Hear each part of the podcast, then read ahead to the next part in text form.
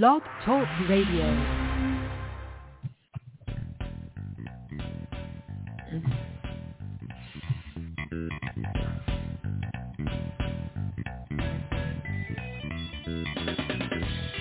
Welcome to the Football Garbage Time NFL Podcast and our Scares and Dares episode where we review our favorite horror movie scare of the week and give you the NFL bets that we dare to make. My name is Ha Kung Wong and I'm the editor-in-chief of Football Garbage Time. And with me as always for our Scares and Dares episode, senior staff writer, Joanne Kong. Hey everyone. How you doing, Joanne? Good, thanks. right, so uh, we're now in the off season after a thrilling Super Bowl 57 in which not only did the Kansas City Chiefs win one, but both Joanne and I also won. Uh, as we were 100% correct on our Super Bowl player props. So as a reminder to everybody, uh, Joanne had picked tight ends from both teams, Travis Kelce over 79.5 total receiving yards, and Dallas Goedert at over 46.5 total receiving yards. They beat both those. Kelce had 81, Goedert had 60. So barely, but still counts. Still counts. Still counts. I took Isaiah Pacheco and Kenneth Gainwell, the two running backs. Isaiah Pacheco over 67.5 total rushing plus receiving yards, and Gainwell over 33.5 total rushing and receiving yards. Pacheco had 76, beat it on the ground alone, and Gainwell combined his touches for 41 yards, getting to 33.5. So we're both winners. What a great way to end season. Definitely. After going 50-50 for a while. Yeah, I know. We're only we're going. We, hey, listen, we wanted to end off on a bang, and we did for you, but we're not stopping now because we are now in the off season, and we are going to talk about our way too early bets for AFC and NFC conference championships in the 2023 season. All right, we got plenty to talk about, so let's get this rolling.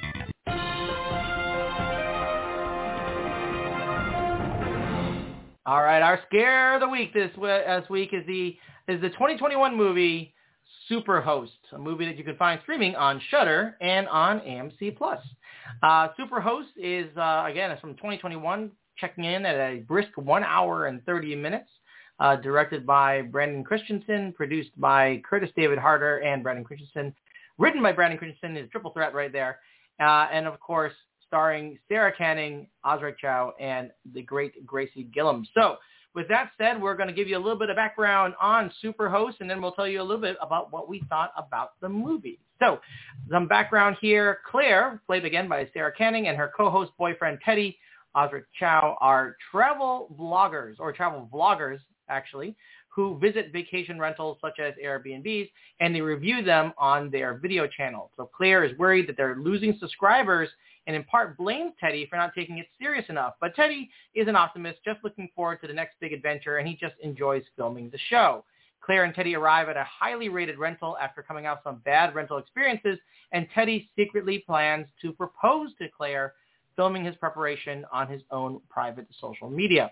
Claire and Teddy are greeted by an overly friendly Rebecca, played by Gracie Gilbert, who seems aggressively preoccupied with getting a good review from Claire and Teddy.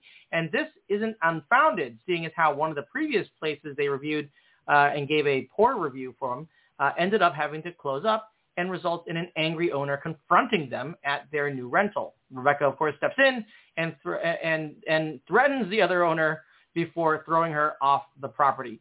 Uh, Teddy proposes to Claire and uh, during one of their walks and sets it up, and she thinks it's a filming a filming op for their video, but it turns out he was he was actually uh, serious about it.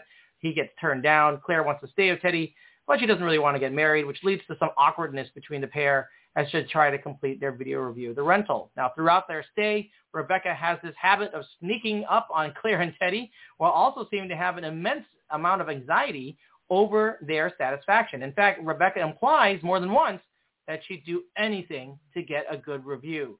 Claire thinks that Rebecca's quirky personality would be good to get on uh, their video to get more subscribers and talks Teddy into interviewing Re- Rebecca, which leads to an unsettling interview about her history and the history she had with the home they're staying in.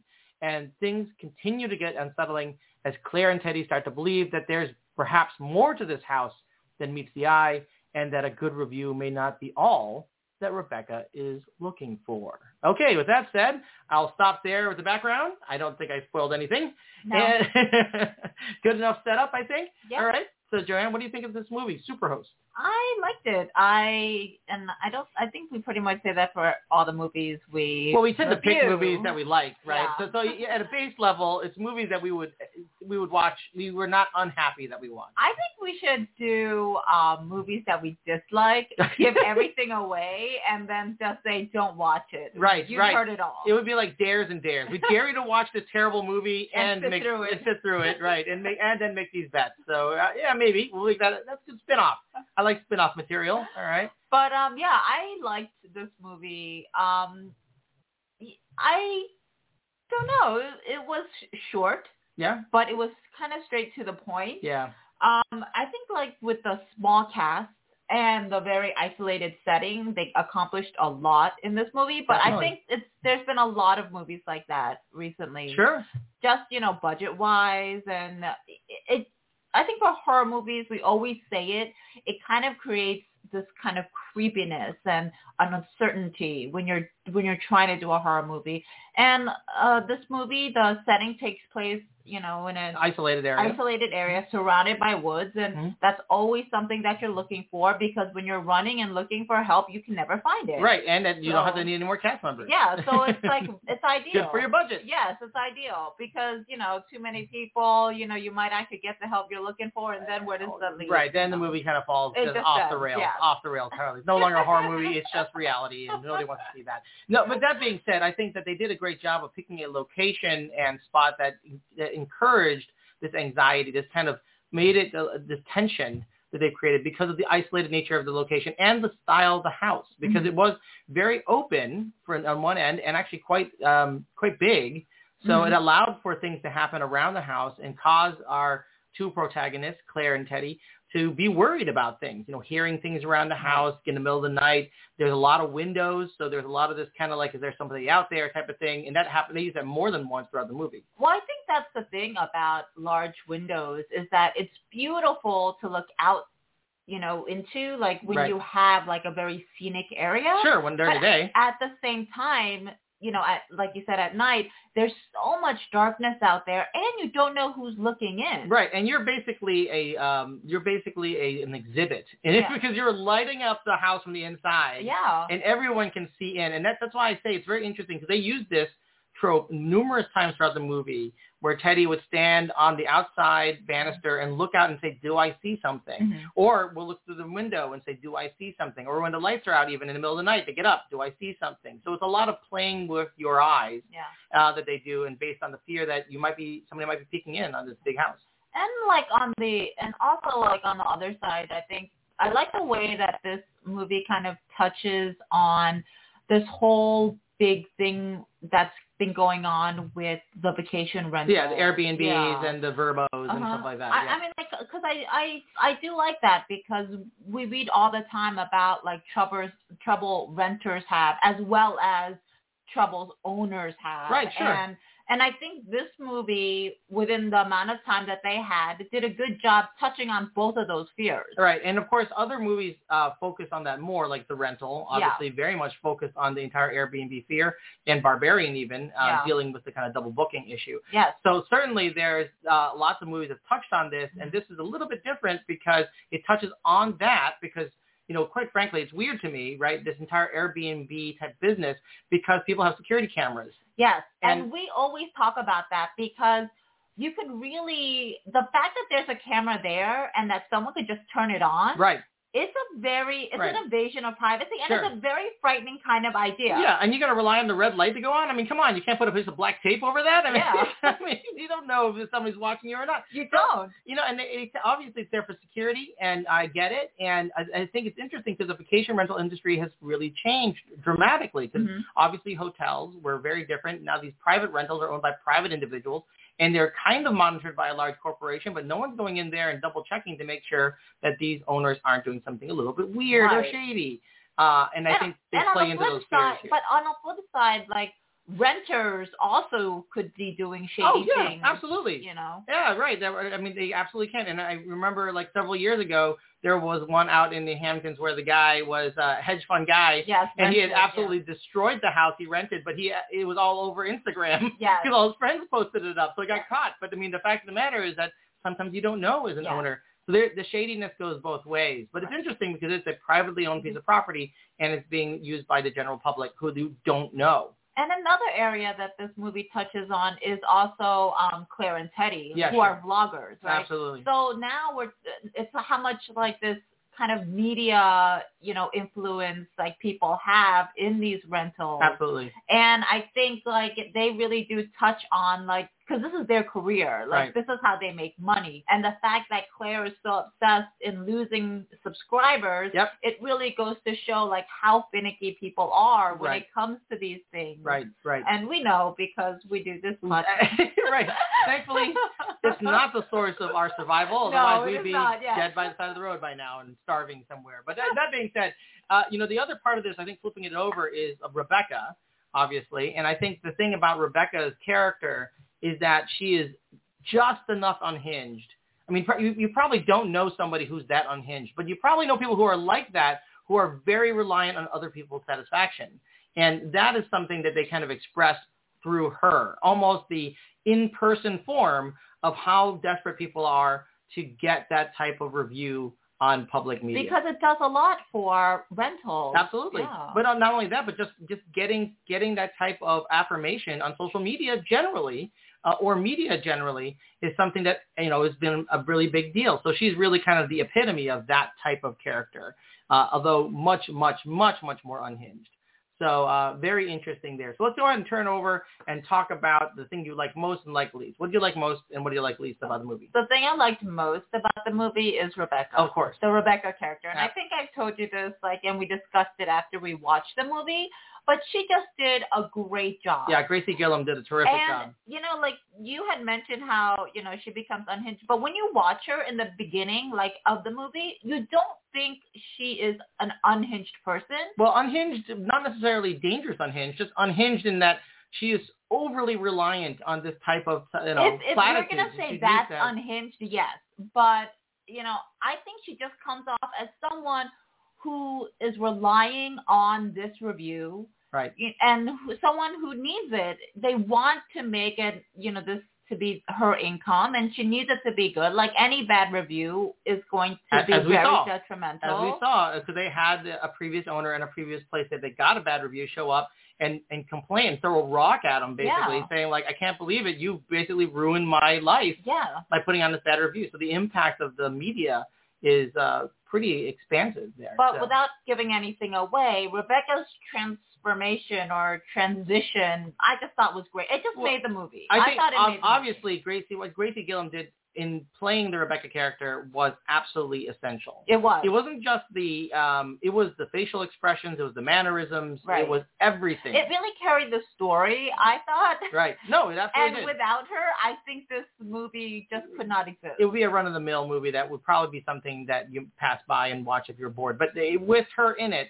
it becomes something a little bit more elevated than I that. think so. What did you like least about the movie? Uh, the thing I like least, and I also told you this, were the two vloggers. Sure. Right. And the And not about the acting, not, I don't think. No, it is. Maybe it even is acting. I don't even know. but they were just so mundane and boring, and and it was just like the characters were just so uninteresting. I, well, I don't know if they're, I mean, I don't think they're that mundane. I mean, I, I, think, just thought they were. uh, It, it was the common, you know, like I think, you know, wannabe internet personality persona. true, but they have that kind of, like, kind of and if, underlying narrative, and though. if they could do that, you know, yes, good for their acting, Yeah. but their characters, you know, putting aside whatever acting it is, their characters were just, I just was so boring to watch. No, I don't think. I mean, listen, Teddy. I thought they were very different personalities. Teddy obviously wanted, w- was proposing. If this movie was, was about issue. Claire and Teddy, I would have turned it off. of course, I don't think I would have turned it off. like- it was just like I'm like, yes, okay, you're vloggers, good Okay. for you.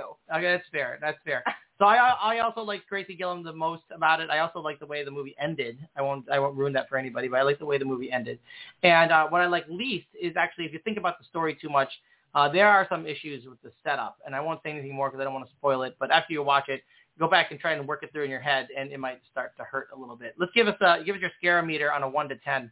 You know what? Um, one being, by the way, not scary at all. Ten yes. being super scary. You know, like originally I gave this, um, I think a four, Yep. but the more and more I thought about it, um, I want to reduce it to a three. Okay, that's fine. Yeah. You can, you don't have to reduce it to. You can just go three. I, it, well, Because the four is originally- unofficial. Well, original, I, it's unofficial, but originally I thought it's not scary, okay. um, but it's also not not scary Uh-huh. because just the idea of it, I think with the cameras, with wh- with you know Rebecca's character, but at the same time, I'm just like, you know what? It's Well, the themes are more unsettling than they are scary. that's what I But. I think unsettling is, is plays into that. So I would give it a four on a scary meter. Yeah. I mean, it wasn't like jump scares and gore, No, right? I mean, it was it was more was some- psychological and it was there was tension. psychological, but there was also actual physical. Yeah, there was some danger and some Uh-huh. issues. uh, Obviously, that, that was there, but but like the, I think the underlying the the bulk of the scariness of Uh-huh. this movie, I think, is the tension. Yeah. they building the tension and the kind of unsettling nature of all the characters and what their true, um, you know, goals are Mhm. in this. All right, so let's go ahead and go down to uh, the the star rating. Before we do that, I'll give you what's on Rotten Tomatoes. On the tomato meter, out of 27 reviews, it's got a 85%. The critics' consensus is Gracie Gilbert's four-star performance helps Superhost roll out a blood red carpet for horror fans seeking delightfully grim accommodations. Uh, audience score, actually, strangely enough, slightly below that at 50%. Mhm. Uh, I think that's a little interesting there. But uh, critics loved it. Audience score about 50-50. Mhm. What do you have on your star rating out of four? Two point five. All right. I have a three out of four. Oh, I actually really enjoyed it uh, for its brief. I mean, I thought it was a very straightforward story, but there were just enough twists to keep me interested throughout, and one throughout the one and a half hour runtime, which I thought was nicely paced.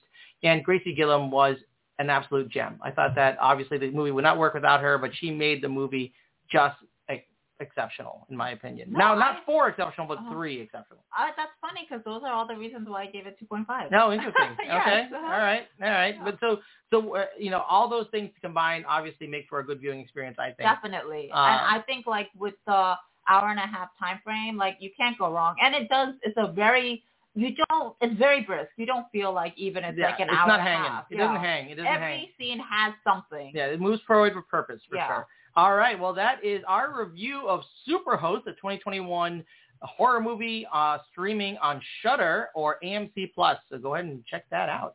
Uh, and with that said, let's go ahead and hit the boxing bell on this one because we want to turn our attention to our bets because it's the off season, everybody.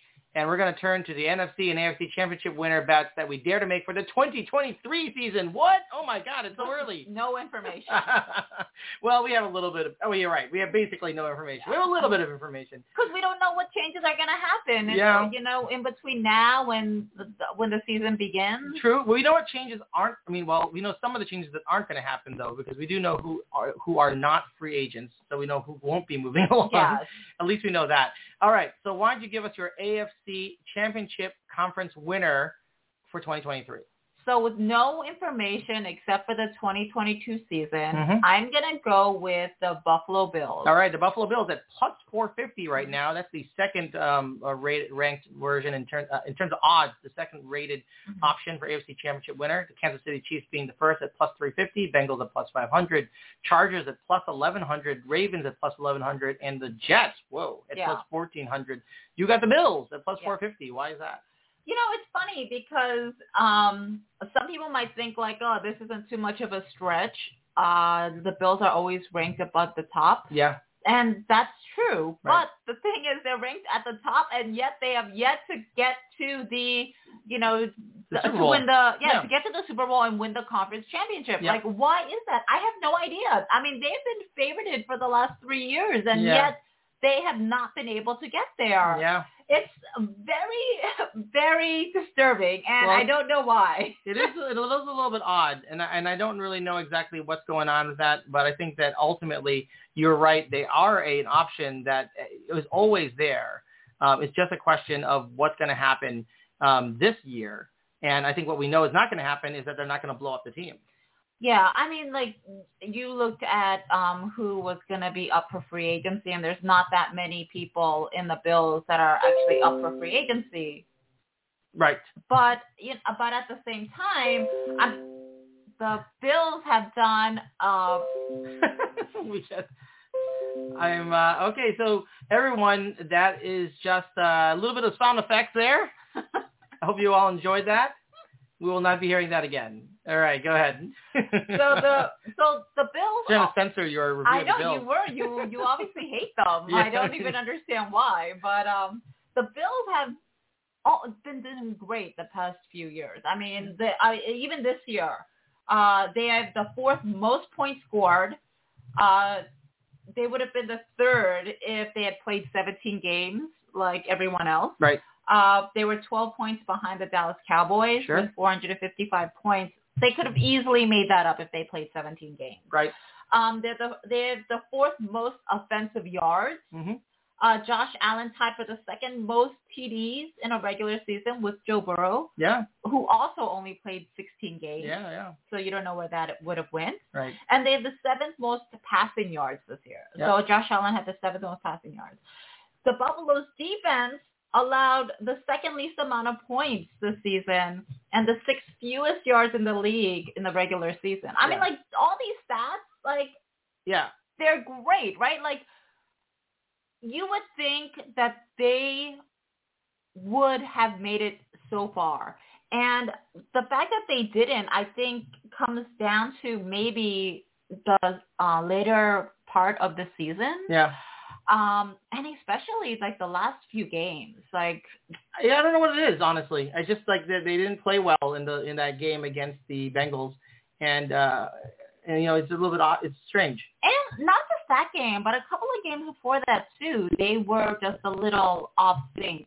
And I yeah, I don't know really what it is. Well, you know, the end of the season was a little bit strange for them as well. You know, the Damar Hamlin incident. Um, you know, they obviously weren't focused so much on that. And honestly, the Bills, had they won that game against the Bengals that Monday night, they would have had the bye week uh, going into the playoffs. That could have changed a lot of things for them Yeah. in terms of the way that things turned out for this year. So you're right. It they were basically one game away. Yeah. You know, both seasons. I mean, their defense exceptional. They had the four, uh, fourth most takeaways, so Yep. fumbles and interceptions. So they tied with Philadelphia, Jacksonville, and Houston for that number. Right. But if they had played their 17th game, it probably wouldn't have been tied. Absolutely. Uh, but you know, we do also do kind of see problems because while we were looking at those stats, we also saw that they had the third most giveaways, which Not was great. Not yeah, their offense had 27 interceptions and fumbles, Right. and they're still kind of struggling in their run game. Yeah, I mean, true. you you need to have more than Josh Allen using his legs. Well, and uh, Devin Singletary up for age, uh, they an unrestricted free agent this year. So clearly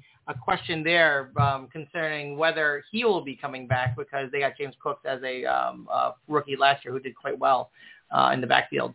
So that's absolutely true. And then of course on defense, you only got uh, Jordan Poyer and Tremaine Edmunds to try to recapture.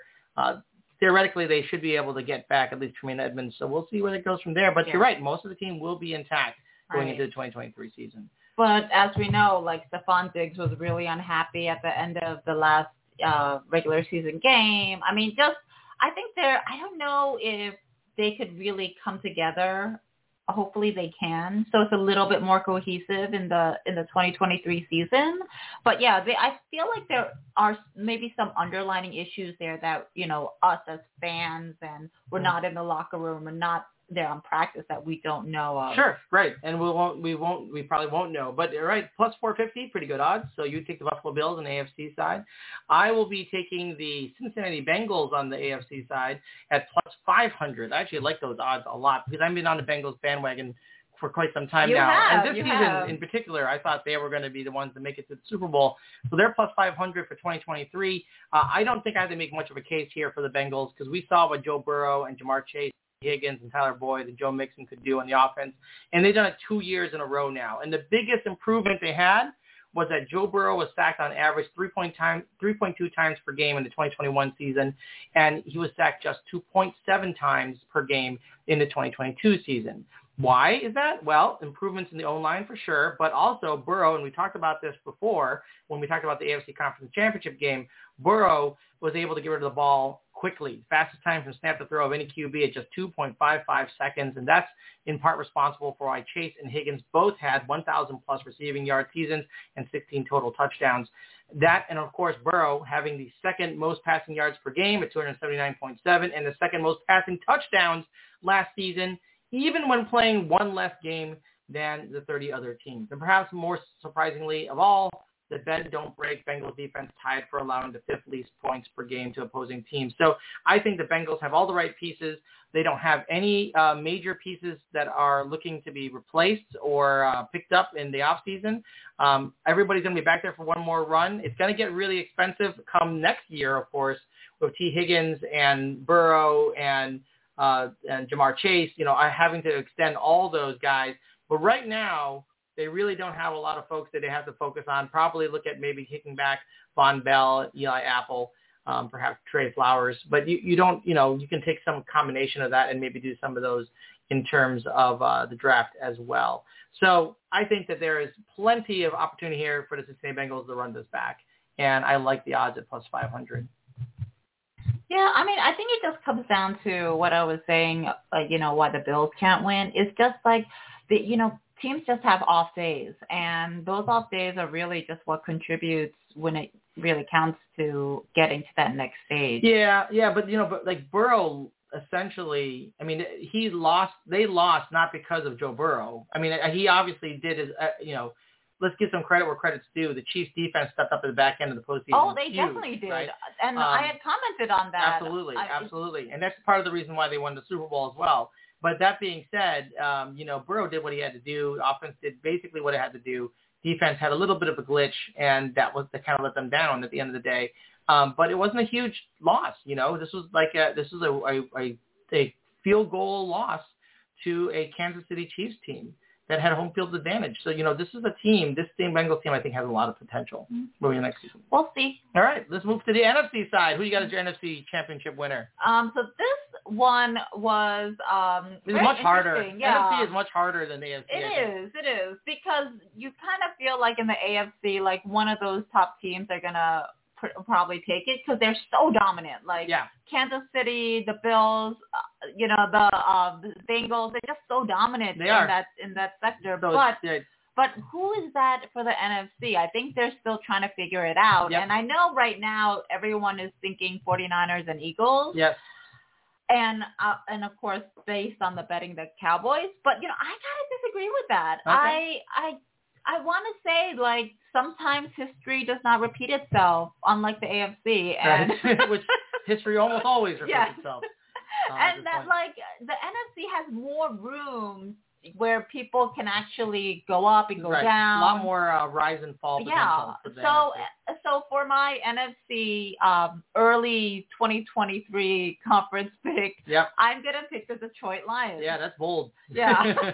that's bold. Detroit Lions at 1100. But a good 1100. payout, right? If they yeah, make it. Great, great payout. Uh-huh. But So just to recap where we are right now in the betting odds, uh, San Francisco 49ers, as you mentioned, is number one at plus 350. Eagles at plus 400. Cowboys at plus 600.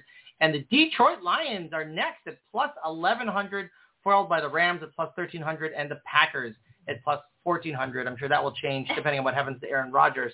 But let's uh, let's go back to this then. You got the Detroit Lions at plus 1100. Great payout. Yes.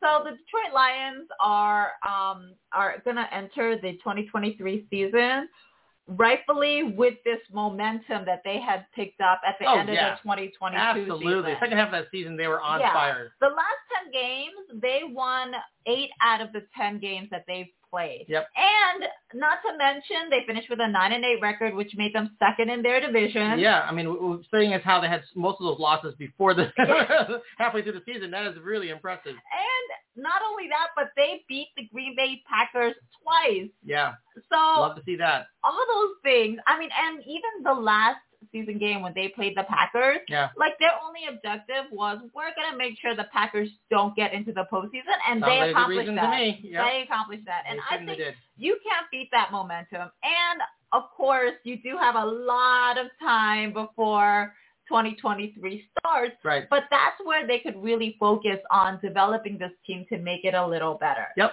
So why the Detroit Lions? Well, they're the third most. They have the third most offensive yards behind Kansas City and Philadelphia. Yeah, surprisingly. They have the fifth most points in the regular season behind the Chiefs, Eagles, Cowboys, and Bills. Yep.